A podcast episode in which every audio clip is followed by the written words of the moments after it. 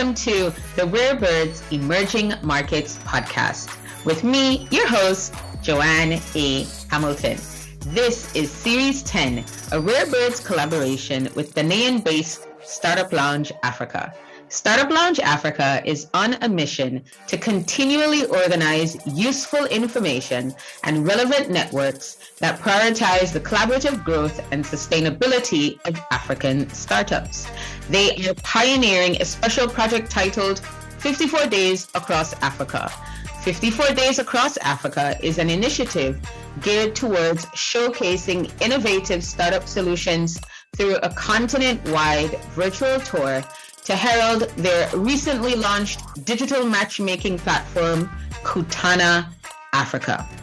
54 Days Across Africa is being completed on a block by block basis. They're having tours in the following order the West Africa block, the East Africa block, Central Africa block, Southern Africa block, and finally the North Africa block. They recently completed the West Africa block and are currently doing East Africa.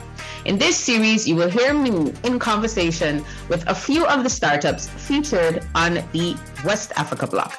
Keep listening in to hear more about Kutana Africa, as well as the four startups I will be in conversation with over the course of the next few weeks.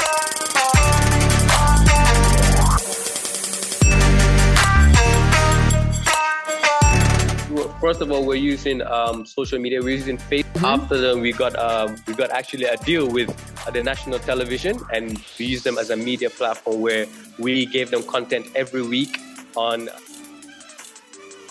Normally, we have businesses that have um, so like most of our competitors who are the traditional travel and tour agencies, they have tour guides as well. So we come into connection with them. They give us their guides, we train them, and then we give their guides some tourists to go on tours with them. So those folks, we can classify them as businesses or agents. This has been um, a continent with a lot of opportunities, um, a, a lot of resources as well. And I did indicate earlier on about the potential of the free trade area. Yes, I would say, if I were to just paraphrase the news, would be that they mostly focus on parents. So it's more of like how you're gonna help those schools. So it's either they focus on parents or they focus on teachers. For example, Juice, which is because for me it's all about um, yeah as i said it's all about the process so I see it as a brand though that is exporting internationally and right. um, that has its followers and fans and where people feel they can even contribute to the growing and the process and the developing of, of the brand.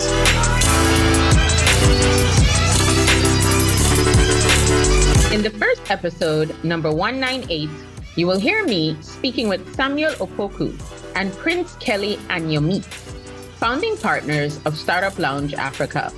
In episode number 199, I speak with the founder of Tukwan, Philip Gideon I. Darko. In episode 200, I speak with Badu Mbai Jr., the Gambian founder of Hightech. In episode 201, I speak with Prosper Ukachi, the Nigerian founder of Shortcode. And lastly, in episode 202, I speak with Lydia Aminyaglo, the Ghanaian German founder of Plenty Plenty Africa. I hope you enjoy listening to these conversations and hearing what some of the early stage startups and their founders are building in West Africa. Remember, this list is by no means exhaustive. And if you would like to learn more about the various startups featured on the tour, do visit the Startup Lounge website at www.startuploungegh.com. And as always, Visit the Rarebirds HQ website at www.rarebirdshq.com for more conversations as we continue to share all the transformation happening across emerging markets around the globe. Bye for now.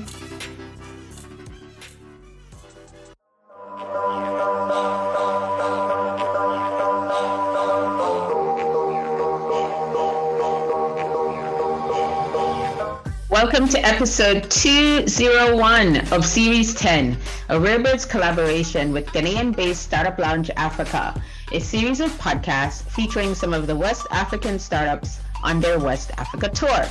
In episode 201, I speak with Prosper Ukachi, the Nigerian entrepreneur and founder of Shortcode.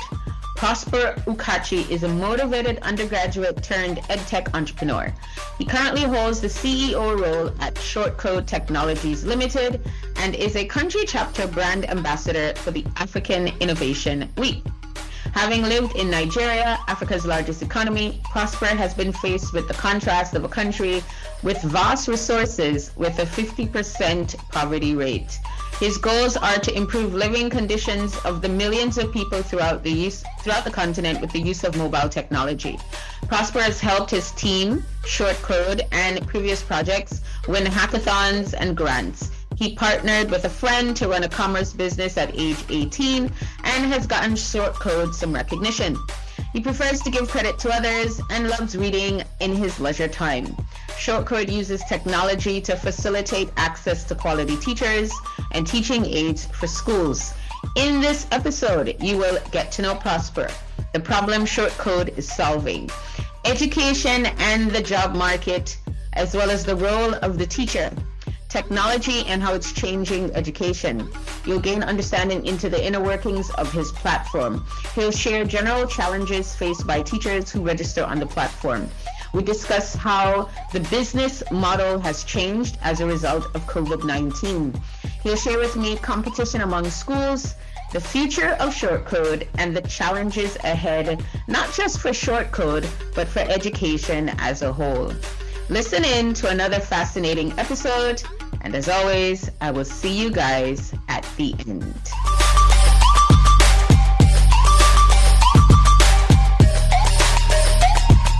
Greetings, Prosper, and welcome to the Rare Birds Emerging Markets podcast. Thank you. And it's, uh, it's really- actually a pleasure to be around.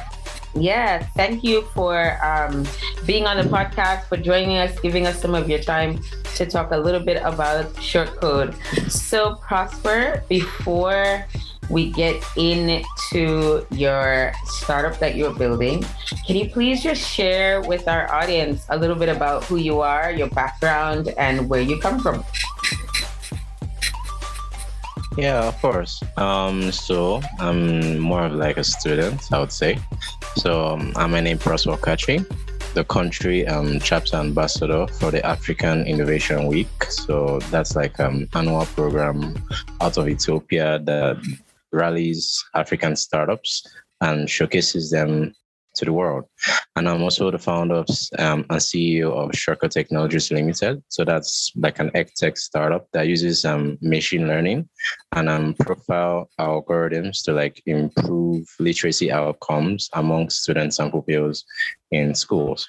So um, also on my personal life, I would say I'm more of kind of like a student. So I studied civil engineering um, in Greg University um, here in Nigeria and I've actually seen a lot. I would say I've I've been in the poor aspects of life. I know what it's like to be poor and live under one dollar a day, and I know what it's like to live under maybe a hundred or so a day. So I, I know what people feel, how they behave, their language, even their level of literacy, their spending powers, due to the fact that okay, this person is um, below middle class, above middle class, and how that relates to um, education.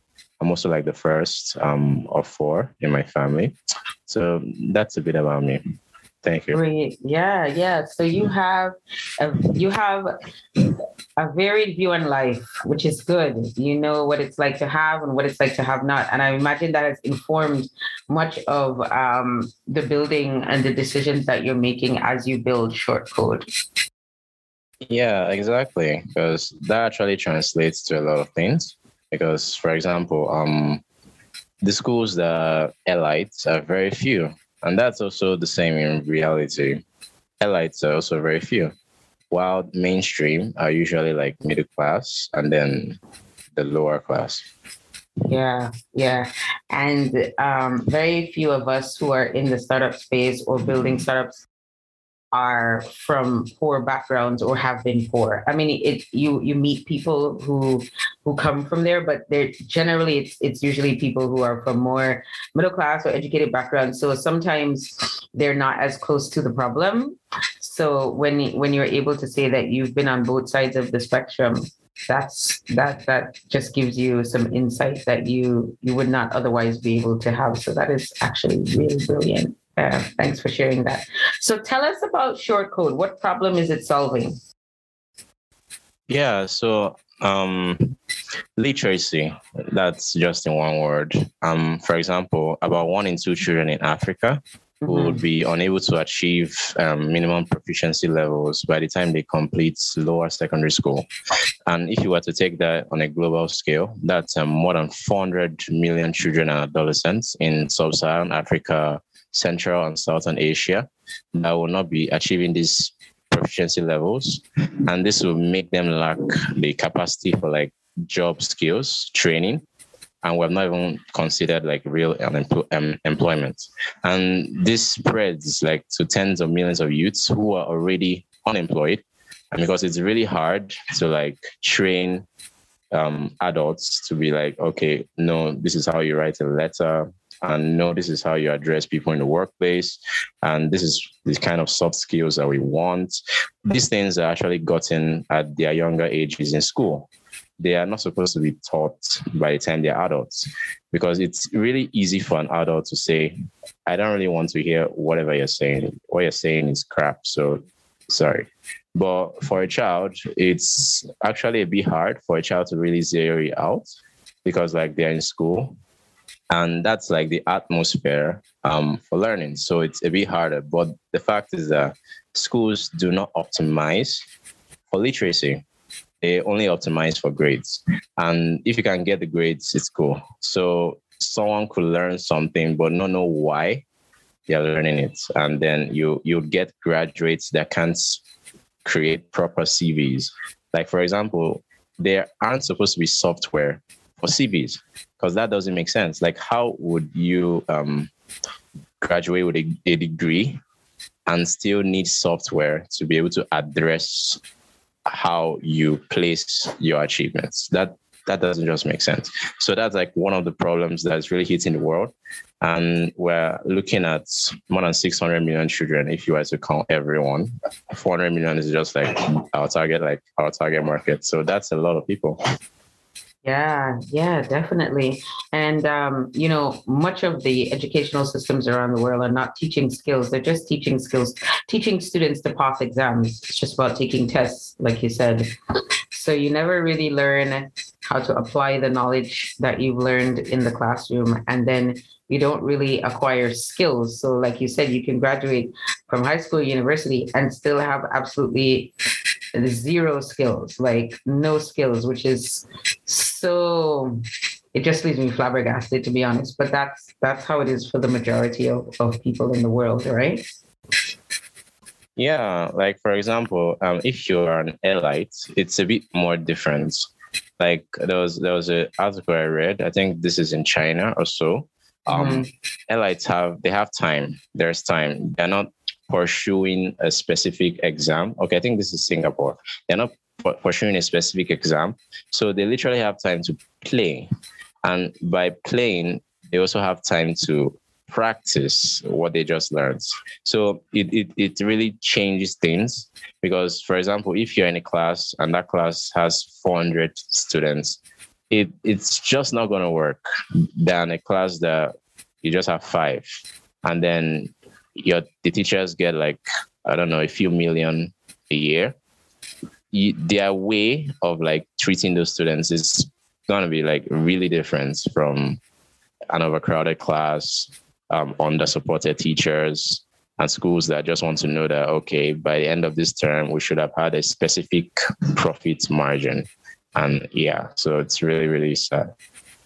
Yeah. So going back to the problem that you mentioned, which is uh, illiteracy, would you mind sharing with us like just some some stats for for say Nigeria specifically, so we can get an example of how big the problem is?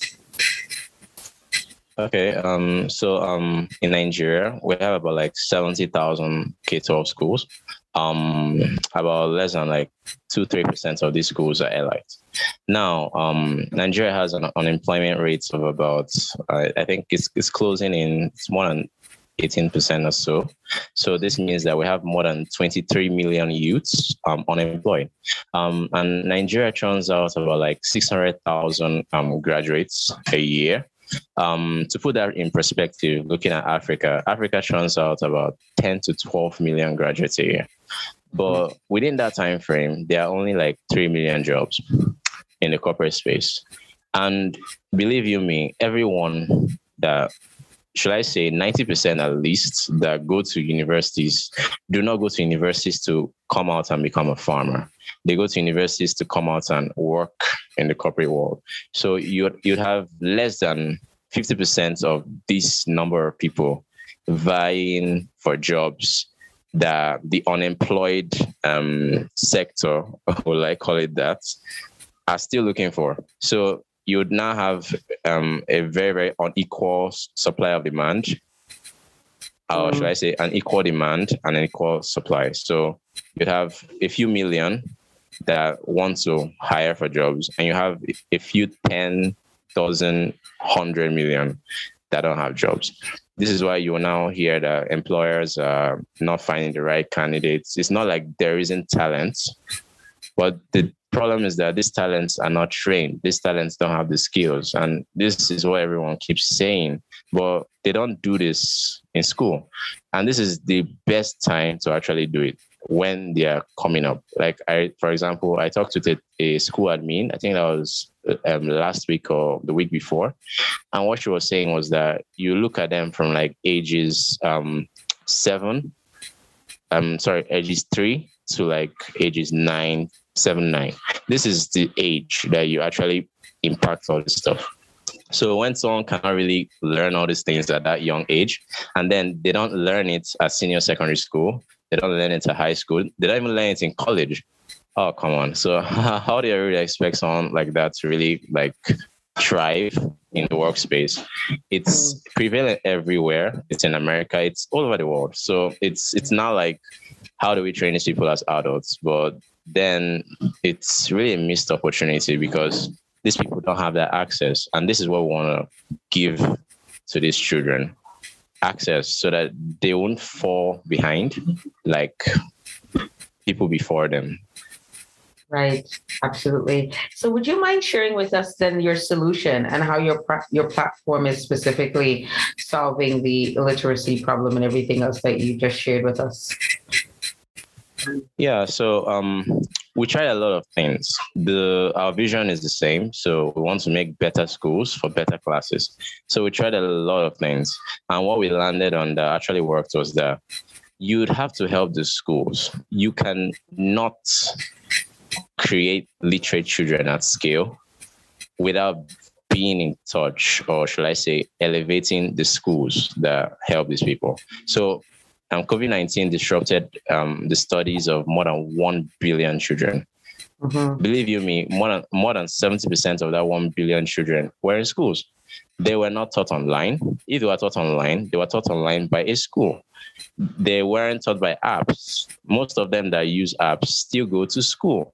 So if you really want to have that impact, you have to help schools. So what our platform does is um, we do teacher recruitment for schools. That's the first thing, because okay. schools literally hire anyone to save costs, and because they don't have the time. So you could see schools, for example, in Africa, you, should, you could see schools waiting three, four months just to get the right teacher. And then you could look at how many clients they would have lost within that time. So they just anyone that they see, they just pick up that person and the person just does anything. So you would have mm. graduates that know nothing about how to teach English. And this person, all they did in school was electrical engineering. And all of a sudden, he's teaching English. And you really expect those children to be able to speak well. That doesn't, it's just not possible. So we are looking at how do we reduce those costs, make mm. it instant, so that these schools can either find these teachers themselves without having to go through agents I promise them heaven and earth and then charge them so much and then give them quality. help the teachers actually provide the right teaching to these children. So it's more of teaching aids in the form of courses for teachers. We do that for free because you first have to give a free product, of course, but like we do that for free. The right. recruitment is also free for the recruitment is free for schools too, but teachers pay obviously because yeah. So then on the literacy aspect, literacy is more of the last thing because we first have to make schools comfortable with us before we now actually attack the problem of why they're not doing what they're supposed to do. So, for example, with our courses that help these teachers to be able to become better, even when they don't know anything about the field. So, we're looking at creating courses that make can make, for example, a novice become an accredited teacher within weeks. So that's using machine learning and etc. So um, by doing that, we now can be able to now see, okay, there are improvements in these students and the rest. And then we now use um, metrics to be able to track this so that at the end of everything, we know that this is what happened. You get, and by doing that, then we can now say, okay, X amount of students in number of schools in one location or the other have now become from illiterate to literate. Mm. What method do we use and the rest and the rest. So by that, we can be able to do this at scale because since we're using technology, we can do this at scale where you impact not 10, not 100, not 1,000, not 10,000, but a few hundred thousand schools. And a school, one school could house up to 5,000 students. So, yeah, you, you can see how big that is. Yeah, definitely. And I must say, I appreciate your approach because um, although they may be out there, I have to speak for myself when I say that I haven't found too many ed tech startups that are actually focused on helping schools or helping teachers. It's usually about the students. Not that that's obviously not important, but there's there seems to be a bit of a neglect of a deficit where where actually the schools or the teachers are concerned. It's always like help the student, help the student, but a lot of the times it just seems like the teacher is just left to help themselves, right? So that's a really interesting approach that you're taking. Where did that come from? Like why why did you choose to go that route? Um, as opposed to just t- taking the route that everybody else takes? Yeah, so um, we interned at like a program. I'll, I'll call it intern because they were not paid anything. So yeah, but um, this program was a launch program for startups by um, Startup Circles. So they're like a, a South African firm that works with a VC and like they train startups they give you all those intel so you can know like okay this is my right footing this is what i'm supposed to say i'm supposed to pitch i'm supposed to run my business etc. So the first should i say one of the first um, statements that the founder gave to me was um edtech is very hard. And when he like he sent a few pdfs and rests to be able to like show us like success stories these, success, these success stories were able to communicate with schools. It's either they had success with schools, whereas they were able to like shorten the timelines. This is um the time from when the school approves to use their solution and stuff like that. Or they went full on to students and spent a lot. And when you look at things, you have a few thousand startups going after parents and you have a few 10, 100 startups going after schools. Mm-hmm. So, and then you look at where the money is really going. Where would a parent really spend? A school or an app?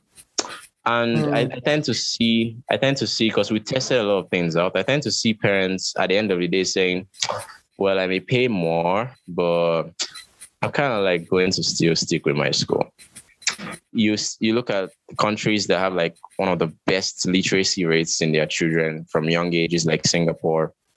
And if you look at the most successful firms, they're schools, not applications. So when you look at these things, you'd hear, like, for example, another school admin I, I talked to, he was like, it's not possible for an application to replace a teacher. It's impossible.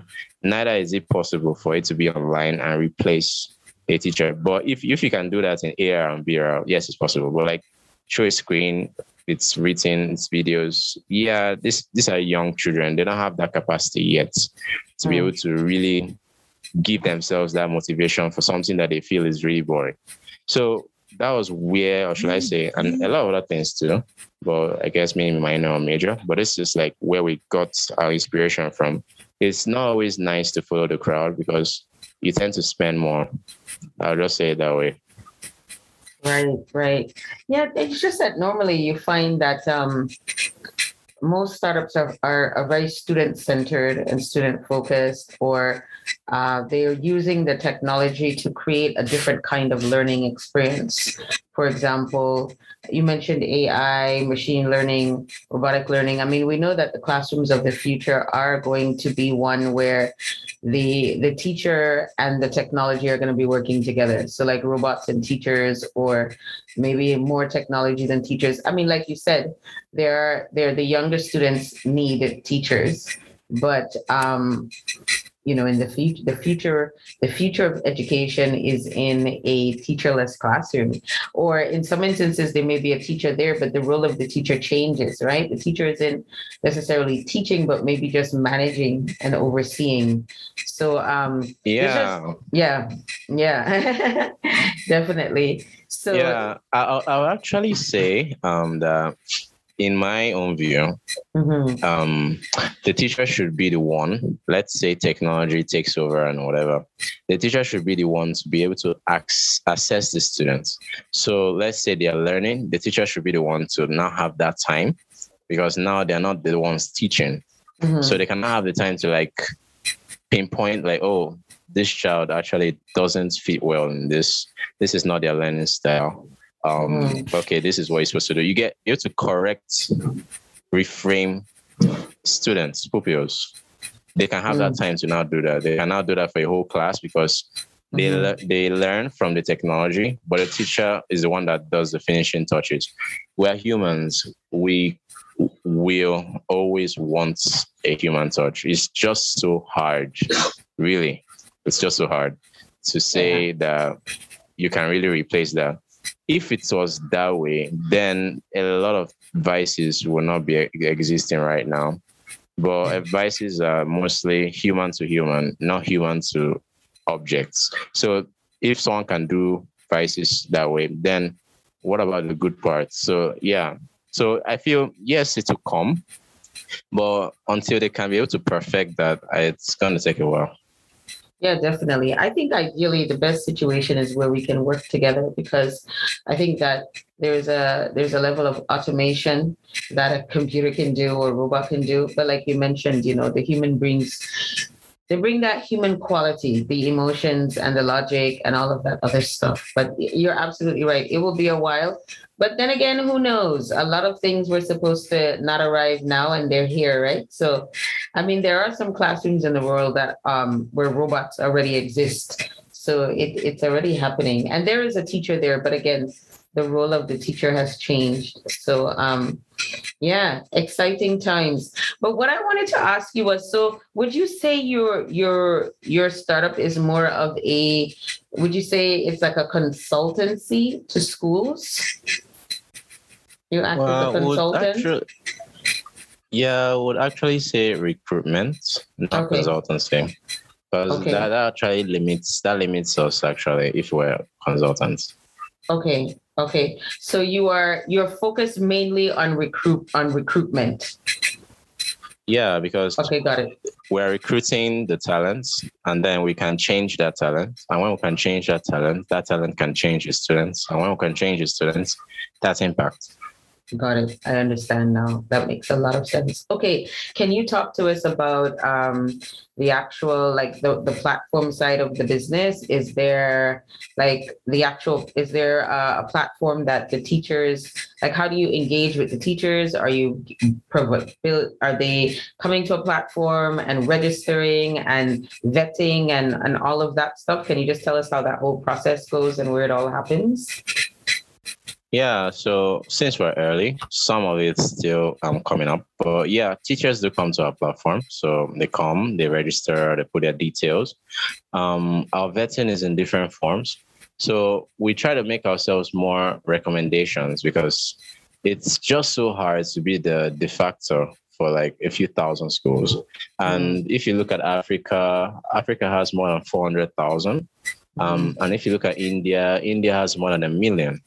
And these are the like the two markets that we're looking at. So that's about 1.5 million schools. And um, it's just gonna be so hard for like 10,000 schools to like use the same tests. No, it's not gonna work. So we we look at it that we try to partner with these schools, um, use their own tests, automate those tests.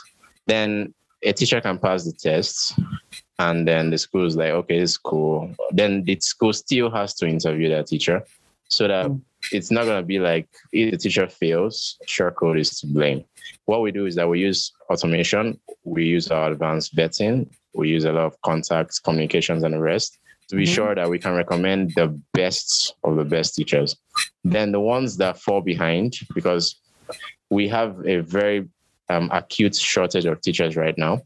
So the ones that like fall behind, we look for how to make them part of the best. So this is where those free courses come in because if you can give someone something for free, they feel it's a it's, it's kind of like a compliment. Then when that person becomes accredited by us, he joins the league of the best and then gets hired and gets money for free. So he didn't pay to be able to have that access. All he just needs to do is have internet and maybe come to a few centers and stuff like that. And then boom, he has a job. Then he can now pay for extra services that perfect, let's say his teaching skills in class. So that's like our own method, and that's what we think might work the best for um schools. Right. And the training that you guys provide, is it all done in-house and offered by your it's it's tailored and created by your company and offered to the teachers? Yeah, of course, of course. We're looking to make partnerships, but some partnerships do take time. So we first have to like let's perfect this just in case of in something, Yeah. especially when it comes to lawsuits and the rest. So it's it's preferable to like be able to do it yourself. Then if you really now need that help, let's say like for example, some schools would like to follow different types of curriculums. Right. So you could partner with a you can now partner with the best of the best and then now do those kind of curriculums for those schools. Okay, I got it. Would you like to share with us um, just some of the general challenges that that teachers are facing? Like, what is the biggest, like the big, the biggest, uh, or the largest hurdles that teachers are experiencing in terms of preparedness in the classroom and being ready to get into the classroom? And I guess the pain points for schools. What is it that schools are lacking in teachers? Well, um aside being one of the best professions, literally, Mm, um, I would say teachers are really, really underrated. So Mm. that's just it. They're underrated. That's what I was saying. So it's yeah, like for example, Singapore that has one of the best um, literacy rates, if not the best, in their lower high school, primary, nursery. They their teachers end well. And where did that come from? The government. So these people are like, we we got no resources, we got no partnerships. We're like on our own, but we need to make something out of this. So what do we do? And they were like, okay, what if we could improve our knowledge base? So by improving our knowledge base, you need a teacher. And they did that. And you get teachers doing their work well because all of a sudden the government cares about you. And mm. when there's that care, a lot of private institutions try to beat the standard of the government, obviously. And that introduces more care. So you, you get acceptance. So since it's not the same everywhere, you'd have that kind of problem. It's actually something that's manageable, but obviously it's not something a business, one business can really fix. Even if you're Microsoft, it's just not going to work. So that's one of the problems teachers really face. They feel like they're like segmented. Let me put it that way. They feel like these people don't understand because it looks so simple. You get, I'm just talking to this child. I'm just writing. You get, I'm like, I'm just changing my voice tones. And people are like, what's what like what's so special there? But these people forget that when they were younger, they were also taught by a teacher. And if they weren't, they are illiterates. And we all know where illiterates are in this in the circle of society right now. So these are like the things. Then for schools, I might I add, schools also have problems. Let me put it that way. In various parts of the world, apart from having access to talent, some schools. Let let me use um, Nigeria for example. Schools face multiple taxation. So this means that the school would charge the parents a premium. You get that kind of stuff. And yeah, the parents would pay, of course, because they want the best for their child. And the schools would be like, wow, we're going to get a 50% profit margin. This is really cool. You get that kind of stuff. And mm. then it, trans- it translates to really high salaries for teachers. And what happens is you see teachers that finally, instead of taking public transport, they finally have their own cars. And they feel among, even when they're in private schools. And that translates to learning. The teacher now goes out of their way, obviously, because they will not have access to courses that can just help them because obviously those courses don't really exist. But they will go out of their way, you get, take courses and stuff to actually update themselves because they feel accepted. And this benefits the school. But for the multiple taxations that school face is that they are taxed on everything, like literally, they're taxed on um, inspection, they're taxed on their buses that are used to convey children. They're taxed normally also as a normal income tax. They may, be, they may even be taxed on their gross income. They're taxed online. I think, wow, there's a lot. So you you would now see schools either trying to evade because they need to still make profits after paying salaries. So is it teachers are laid off or the quality of teachers reduced? But a lot of these things can still be changed. So it's not really like you can't really make things better just because the government behaves some negative way. Right, right. And what changes are you seeing uh, since COVID, because I think COVID has really shown the world that we need teachers. I mean, like you said, most teachers yeah. will probably most teachers will probably tell you that they have a thankless job, they have an underappreciated job. But COVID kind of reaffirmed that we need teachers, the importance of teachers. I mean, we all saw all the parents who are having public meltdowns on social media because you know they can't manage having their kids at home and you know they can't supervise their child to do a basic math problem and there was just absolute chaos right so if anything, we know that we need teachers. So, um, what, what have you seen any shifts or any changes since COVID nineteen, like just in trends, or any any changes that you've had to make in your business or in your business model as a result? Yeah, for our business model, everything is still centered around feedback. So, um, the first thing is that schools try to accommodate their teachers. Mm. They did not want to lose teachers. So this is one of the things that COVID brought about um, before schools fire teachers and that's it. You really, it's just that's just it. But now, like for example, there was a school I was talking to. I think that was um that was early this year around February. Um, the school lost all their teachers. Um, and that's a very critical situation because the parents are about to resume their children for the next term or the next period or the next session. And they now find out that there's no math teacher, no English teacher, no agric, no social sciences, no basic sciences, etc. The first thing a parent would do after um, witnessing such a thing would be I'm withdrawing my child to a school. That means a certain percentage of revenue that they will have concurrently been getting just got wiped out. So you now have schools like saying we don't want to lose our teachers. So what do these schools now do? They just post um what's it called? They post vacancies like anywhere, like literally. Apart from the fact that they will make it in the billboards, which cost a lot of money. they post it anywhere. They post it on WhatsApp. They post it on Facebook. They don't really care. They just just come. Some Yeah. even say even if you're a high even if you're a high school leaver, just come. Like You're desperate. there's yeah they're desperate for teachers though some their characters don't really change so they're still like jerks and stuff like that but they're desperate for teachers so that acceptance did come but because covid didn't really change much I I would actually say when it comes to education covid just changed perceptions that's all Mm, that's all it did mm. yeah, like what else did it do? Nothing.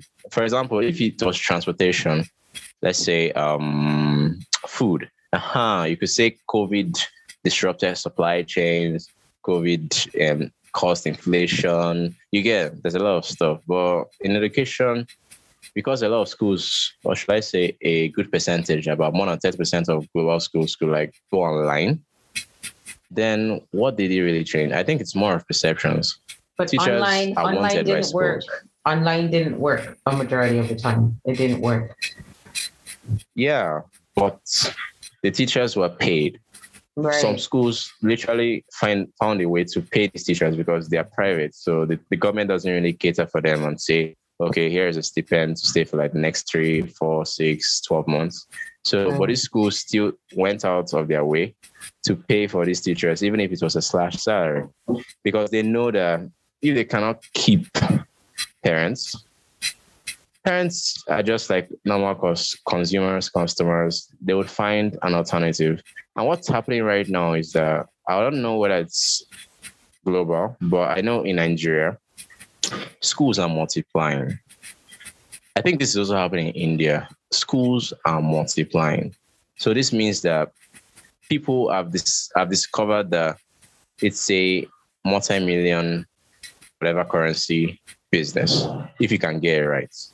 Because if you multiply the number of students per class and times it times six, which is the lowest average a school should have or will have, yeah, in millions. So then you now need to factor in salaries because the teachers will always be less than the school, um, the students and stuff like that.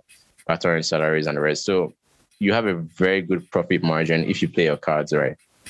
Yeah. And people that have the resources are seeing this. And what is this creating? Competition. yeah. And so schools now have to look for ways to stand out, which is also one of the things that we offer schools um, to help them stand out. But like on their own, without us, they're looking for ways to stand out. And one of those ways is to keep the best teachers. And also the education industry is also a bit vague. So I don't know, it's not really clean like I would I would say people feel it is. It's not really clean because all all people see is that there are businesses innovating around helping students, and that is cool.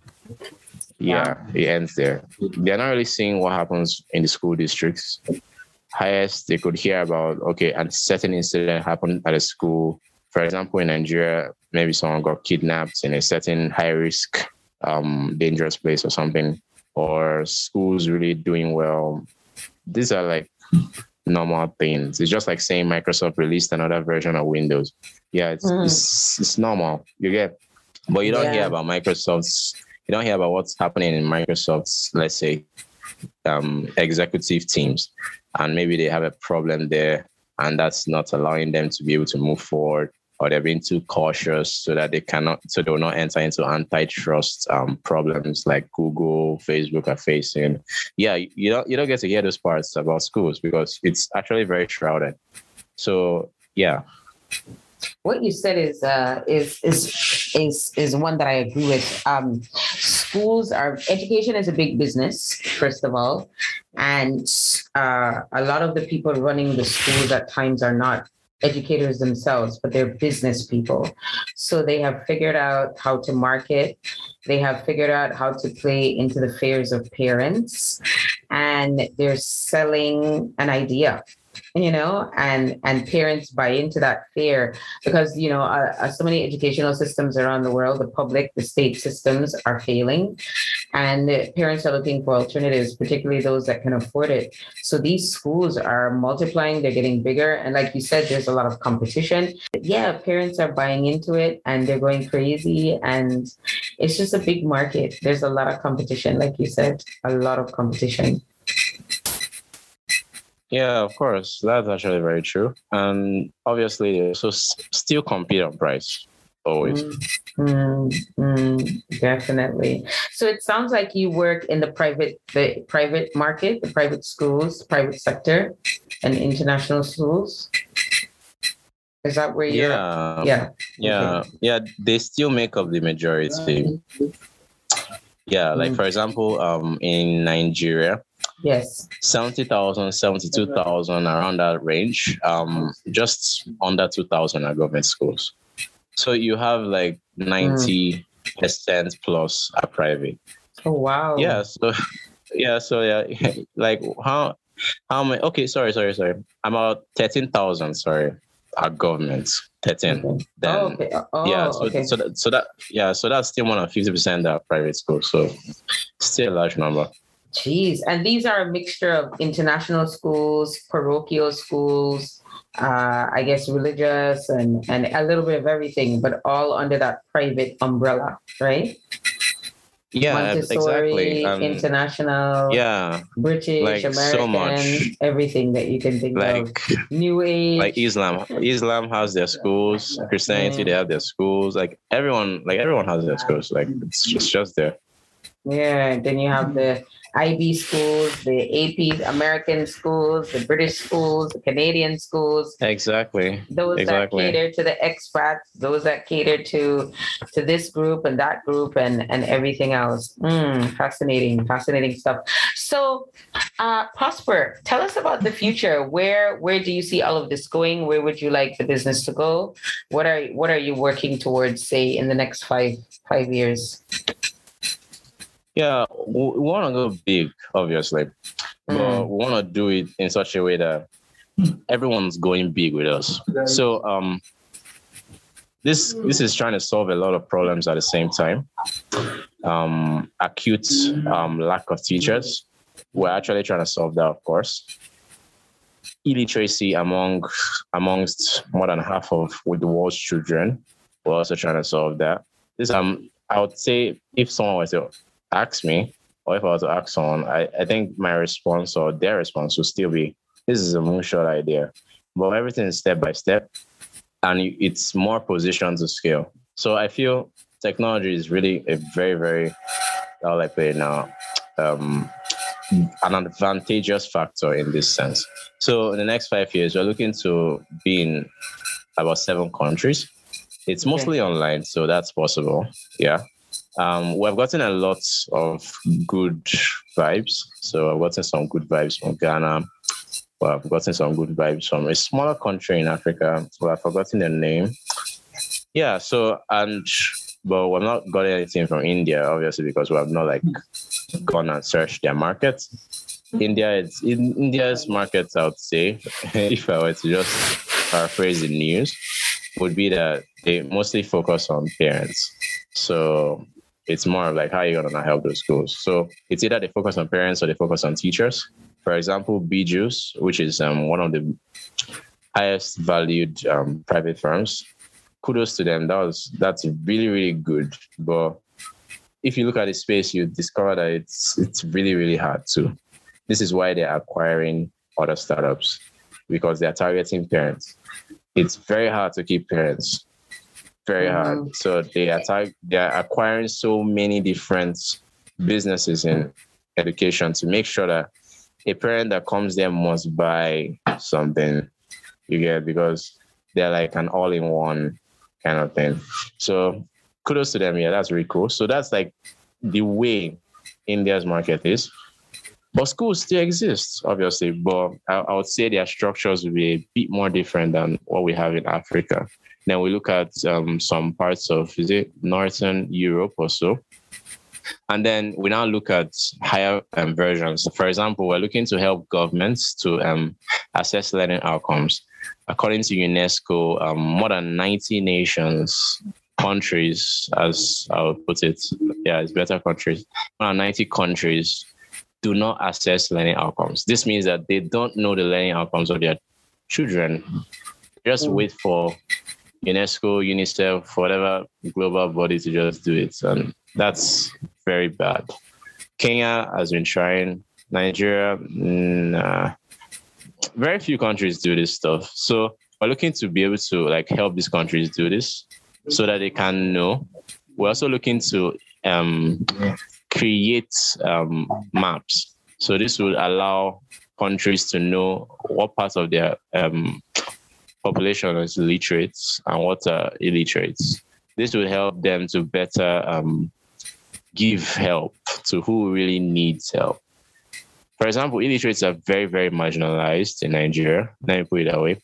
Mm. You'd see you would see on the news people that are really getting the help. These are literates. These are not illiterates. The illiterates are giving stipends that cannot help them do anything. The literates are giving um all I call it now are giving materials, they're giving equipment that can make them start real businesses. and even be giving money too. While the illiterates are just giving little stipends that can just barely feed them a month, considering the price of goods in the market. So, and because there's no framework, there's nothing to guide, they're, they're just like, they send a few people out and they're like, okay, I think these people need help. And then they look and talk to the person, and the person is like, Wanya cannot speak English. They just said, no, sorry, this one does not understand English. We need people that understand English so that we know that we're spending our money well. Yeah, so this is a lot of things that illiterates are facing, but it, it, it's really hidden because no one talks about it. After all, everybody thinks everyone is literate because we're all literates that use the internet. I don't see illiterates using the internet so much. So you get what I mean? So that's that's like what we're trying to do. Help a few dozen nations by five, six, ten years to be able to assess learning outcomes at a larger scale. This will enable these countries um, upskill talents um, in their neighborhoods, in their states, and really compete. Because when a nation can know that 80% of their their workforce are illiterate. That is not something that someone can just tell someone and be like, "Oh, uh, it's not really a big deal." They will work on it, and then you discover that when your citizens are more literate, they tend to behave more maturely. Though this is not true, hundred percent, but there is development. For example, Japan one of the largest um, GDPs in the world, blah, blah, blah, blah. But they have one of the highest literacy rates globally. Literally almost all, like almost uh, more than 90% of their population is literate. So when these guys are talking, they get respect because everyone there knows their rights. And you look at all these Asian nations, the ones that developed, you'd see smartphones are normal.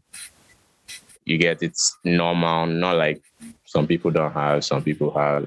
Like there is a certain level of improved spending power because of how they're able to upskill their talent.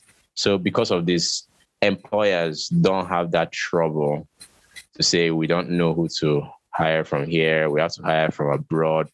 The only time they can have those kind of problems is let's say the country has a low birth rate. These are like natural things.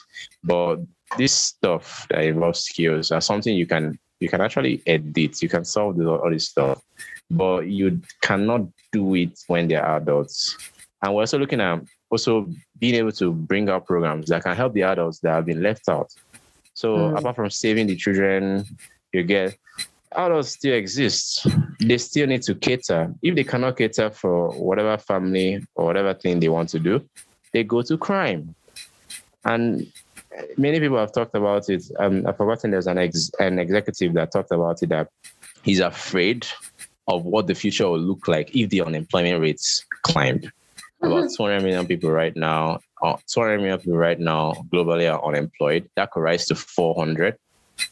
Some estimates are saying to reduce, but if everyone is still going the same way they went before 2020, I doubt it's gonna reduce. I doubt it uh, very much. In America right now, everyone is jumping from job to job. Really, the employers did not increase; they're the same. For example, Amazon didn't just change their policies as they may just increase what they can pay because they have the amount to pay it, but they can never employ everyone.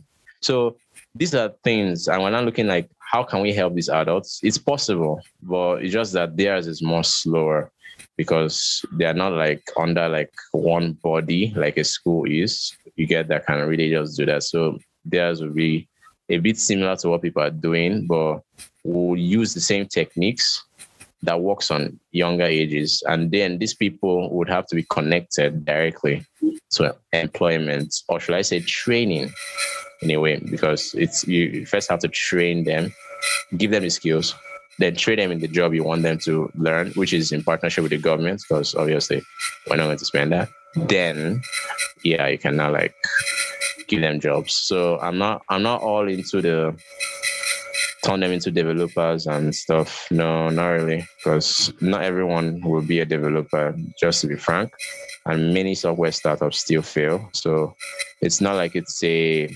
guaranteed um, source of income for people. Yeah, for example, Uber has web developers, has developers, and also has other types of employees. So, yes, their developers stay. Obviously, they don't fire them easily, but they they can lay off a lot of drivers if they want. But that does not mean that Uber can just announce today that we're hiring a hundred thousand developers. That's just not gonna happen. So, yes, high demand, but the companies will be like, okay, we still need just two and then mm. how many people apply to that company? A thousand. Yeah, so not gonna work. So we're looking at training these people for different things. Coding is not everything. Coding won't save the world. Yeah, some companies have made success in it. Yes, but you really cannot solve everything with software. This is why we have hard tech companies. It's just that it's it's easier to like start a business software you get than hardware. So mm. we're looking at training these people to help themselves to even make businesses. So, but not the traditional way people follow where you start giving them courses. No, no, no. Like we tell them, hey, you can become an engineer. Um, connect them to university, they become an engineer. Then you now tell them how that engineering that they just learned, let's say electrical, can become a business, and then you fix them somewhere. Hmm, they update your systems, they make your country better, they improve power, you get they shift things, yeah, now zero carbon emittance and stuff like that. That makes it better for your country, like in many ways than just creating developers or creating people that sell in small shops. For example, that's a problem that Nigeria is facing. Mm. We made a mistake. We made a mistake. And what were we doing? We are giving people help so that they can become small businesses. Guess what? Small businesses cannot be taxed mm. because they're too small. They need to become medium, they need to grow. Guess what? They were not taught how to. And they fear that if they grow, they would be hit by a tax that will never let them sleep at night. So you have Africa has a few million. That's a lot. They out they outnumber any medium or large scale business by like wow. You really don't want to know. I can just walk outside right now and I should see at least 10 different small businesses. But mm. none of them pay one cent, one yuan or whatever to the government. The government mm. is losing out on billions. They're losing out on billions because they cannot harness this. So the governments they want to help cool but they do not really give the people they are helping their citizens the ability to grow. Like wait yeah we're not helping you so you can just become small and feed your family. We're helping you so you can employ people and grow. And by that happening they improve the gdp they reduce costs of things in the market the currency strengthens. You get a lot of things, and then when the currency strengthens, that com- that country becomes you get they cannot have more leverage they cannot start spending on things like space exploration, which is more of like waste of money right now because unless you can be able to get access to a few asteroids that can help Earth, it's just to me it's waste of time. You get, but they can have extras like America does to be able to spend. You get, they can do a lot of things with that. Nigeria was at a point like that, and she will get back there. So, but these are the things that we're looking to help nations with because we're looking at it from a very, very large point of view. So, we're starting small with one school and maybe 30 pupils, and then we're growing big to a few million schools, and then we're looking at how do we help these governments really align their workforce. Because if they can align their workforce after they have become from children to adolescents to youths to adults then they can literally decide the future of their country. And that's actually to me one of the ways to go. Because if your people are not developed then i, I just don't know how you develop as a nation. It, it just doesn't make sense Definitely. Well, one thing's for sure, your driven, your business is driven by impact, social impact, and you've got a massive challenge ahead of you. But that's that's the point, right? Otherwise, we there would be no point in in trying to solve all the world's problems. So, well done to you and your team. How many of you are working on your startup at the moment at Shortcode? Well, um, our full team is 13. Okay. Our core team is our core team is six. And then okay. because we're it's more of a recruitment firm, they're like different goals. So everyone cannot be present for one goal. Some goals are like to increase, let's say, clients. So teachers will not be involved there because they just create courses like what's their you get they don't do that. So yeah. Okay. Well, it was really great to speak with you and to learn more about Shortcode. Can you tell our listeners where they can find you or find out more about your project and what you're doing, or if they want to reach out to you? Yes, yes, yes, yes, of course. You can find Shortcode on LinkedIn. You can find me on LinkedIn. So that's um Shortcode um, on LinkedIn. That's S H O R T um slash down K O D E it's actually the, the only Shortcode on LinkedIn, so I don't okay. think that's going to be hard to find. Okay. Yeah, you okay. can also find us on Instagram, Facebook, yeah, etc. It was a real pleasure to have you on, Prosper. Thank you so much for giving us some of your time. It was great listening to you and hearing about all the work that you're doing. So, guys, until next time, bye for now.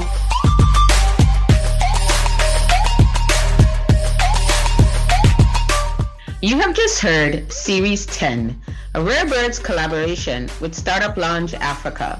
Thanks so much for listening in, and special thanks to Samuel, Prince, Claudia, and the entire Startup Lounge Africa team. To learn more, please visit the Startup Lounge Africa website at www.startuploungegh.com. If you enjoyed what you heard, please share it with someone whom you think would be interested and don't forget to rate us on your favorite podcast platform. This is an original Rare Birds HQ production. We look forward to seeing you next week as we continue our series. Until next time, Rare Ones, bye for now.